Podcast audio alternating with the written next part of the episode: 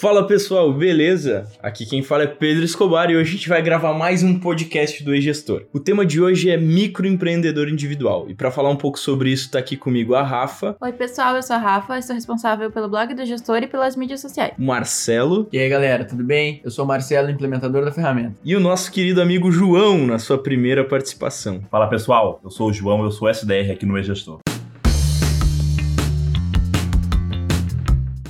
Então, pessoal, afinal, o que é o MEI e de que forma que essa modalidade aí de empresa veio para auxiliar o empreendedor brasileiro? O microempreendedor individual, então, sendo bem óbvio, né, o MEI, ele assume o papel de empreendedor e não de empresa. Seu primeiro ponto é que a gente tem que abordar, que o microempreendedor individual não tem separação de bens. Então, tudo que é dele é da empresa e tudo que é da empresa é dele. A gente vai voltar a falar mais sobre isso depois e como isso pode afetar a tua empresa. O microempreendedor individual individual ele tem um limite de faturamento para se enquadrar como microempreendedor individual de até 81 mil reais no ano, que dá mais ou menos 6.750 reais no mês. Se encaixa no microempreendedor individual sempre no simples, né? Sempre o regime tributário dele. Uh, o microempreendedor individual pode ser o começo de um grande sonho, sabe? O microempreendedor individual pode ser a primeira etapa de uma empresa grande. Basta aí a pessoa ter alguma visão e adotar alguns conceitos para sua empresa. O que facilita muito é a forma de tu não precisar investir muito muito para começar, pelo menos o mais básico possível, né? A verdadeira intenção do microempreendedor individual veio para regularizar aquelas pessoas que trabalhavam de forma informal, né? Então, a partir do microempreendedor individual, eles conseguem, tendo trabalhos que não são de carteira assinada, realizando prestação de serviços na maior parte dos casos, regularizar um pouco essa profissão e, e ser reconhecido como empresa, né? Ou como empreendedor, alguém que está contribuindo também com os impostos pagos aí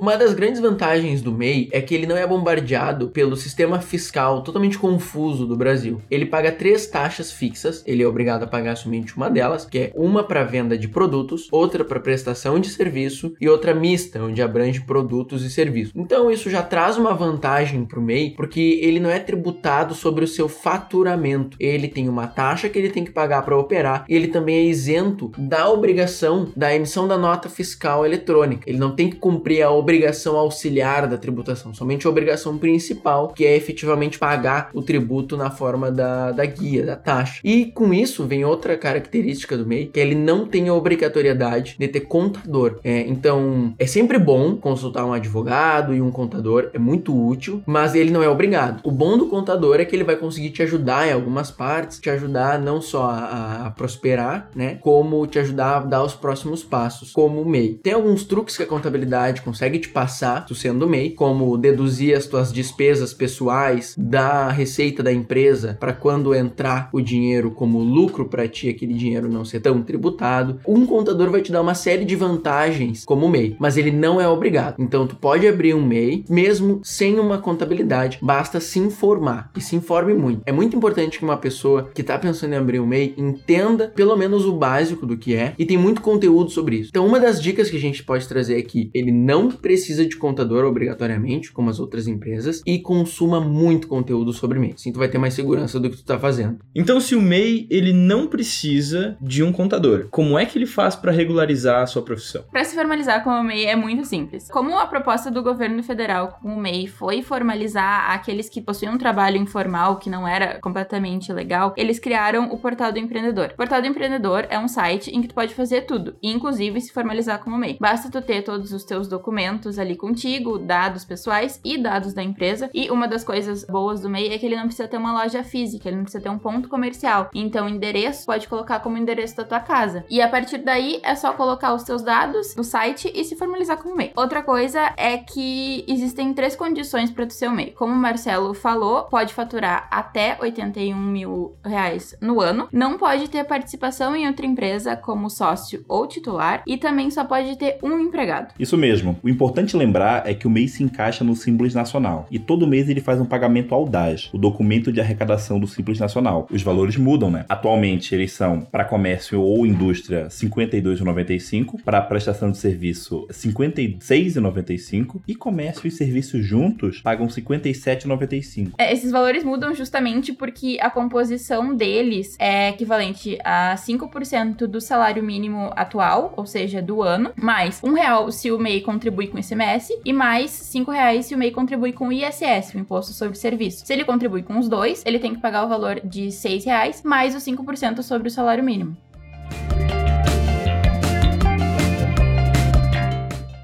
Então, pessoal, legal. Mas quais são os benefícios do MEI? Tô ficando interessado nesse assunto. Escobar, algumas vantagens são ter um CNPJ e buscar um alvará sem tanta dificuldade quanto uma empresa no regime normal. A outra questão é que vai poder vender para o governo, no caso participando de licitações. Não só para o governo, né, mas também quando alguma empresa pede a nota fiscal para poder comprar o seu serviço ou produto, também será possível. Isso, isso. Grandes companhias normalmente, para terminar o faturamento, solicitam um CNPJ para os prestadores de serviços e o MEI terá o direito de emitir uma nota fiscal com o seu CNPJ. E claro, vai poder buscar crédito em pessoas pessoa jurídica. Claro, bancos oferecem condições diferentes em pessoas jurídicas a pessoas físicas. Legal. E um direito também é o direito à aposentadoria. O interessante também é que o MEI pode se aposentar por idade. As mulheres 60 anos e os homens 65. Deve haver um tempo mínimo de contribuição, 130 meses, no caso 15 anos.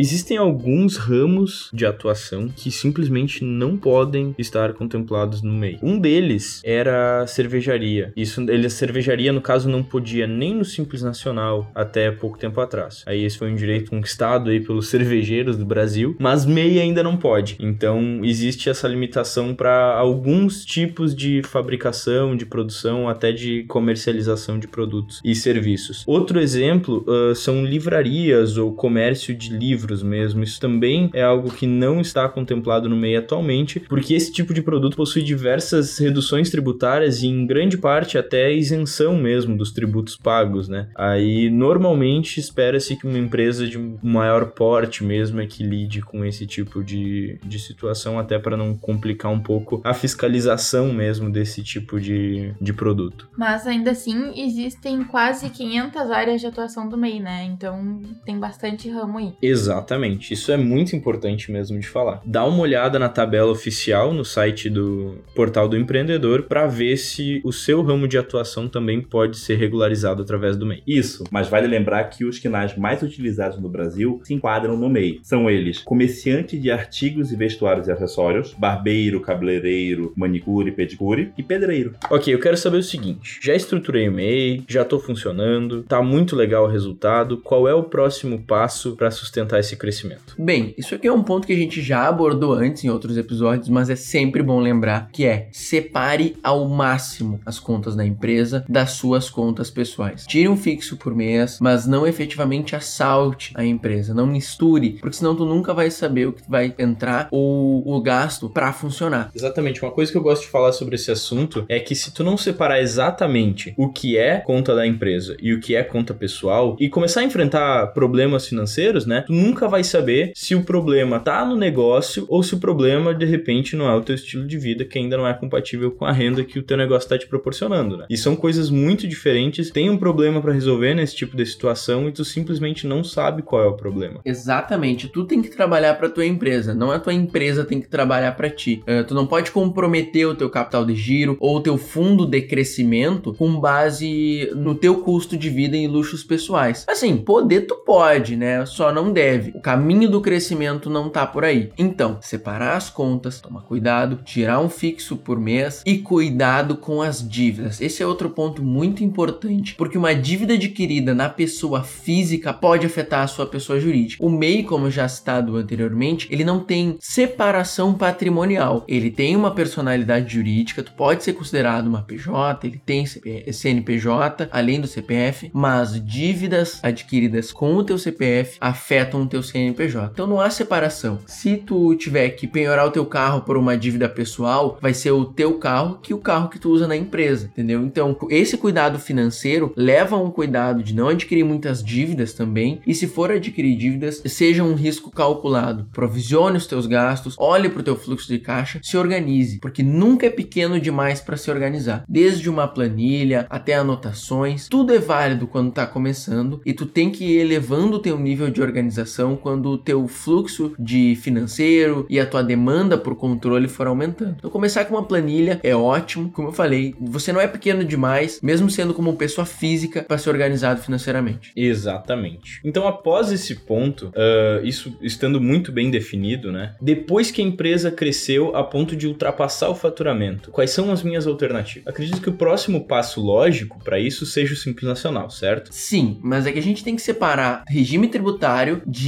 escrituração de, de empresa, tá? Eu vou dar um exemplo. Alguém em uma empresa simples, tá? A gente faz uma sociedade limitada de 30 mil reais, por exemplo. Essa sociedade pode ser tanto do simples, quanto do lucro real, quanto do é, lucro presumido. Mas o MEI não. O MEI sempre vai ser simples. Quando tu chega no limite de faturamento, é, tu tem uma alternativa muito interessante atualmente, que é a de empresa limitada individual. Essa é uma nova alternativa e surgiu recentemente, em 2019, com a MP 188, que é a MP da Liberdade Econômica, que liberou para um empresário e empreendedor individual ter uma empresa limitada. Então vale a pena, às vezes, pegar parte do seu patrimônio e integralizar em uma empresa, fundar efetivamente uma empresa limitada, porque uma empresa limitada já separa os teus bens. Na hora de assumir uma dívida, tu vai estar assumindo na limitação do teu capital social. Então, se o teu capital social for de 20 mil reais, é até 20 mil reais que tu vai estar comprometido, seja em bens ou em valor líquido, com alguma dívida ou alguma penhora, entendeu? Então, se tu crescer o suficiente, pode se tornar um EIRELI, mas a diferença é que o EIRELI tem uma limitação, tu tem que contribuir para o teu capital social, no mínimo 100 salários mínimos vigentes. Já a empresa limitada não tem essa limitação, tu pode contribuir com 15 mil, 30 mil, 100 mil reais, quanto de grana e patrimônio tu tiver para efetivamente separar a tua empresa do teu CNPJ, aí tu já vai estar tá dando um passo além, né? Tu já vai precisar de um corpo mais robusto, como um ponto comercial, e também tu vai poder contratar mais pessoas. Então, um bom caminho de crescimento é realmente permanecer no Simples Nacional, mas fundar efetivamente a tua empresa separado do teu patrimônio pessoal. E quem pode te ajudar nesse próximo passo também é um advogado, tá? Além da contabilidade. Quando tu tá crescendo, ter um contador e consultar um advogado tu, quando tu tá com alguma dúvida legislativa é sempre útil. É o contador que vai conseguir avançar sua empresa, fazer a fazer o que precisa ser feito para te estar tá regular, crescer, entendeu? Então, apesar de não ser obrigatório, a contabilidade ajuda demais o MEI, ainda mais quando o MEI quer expandir as operações.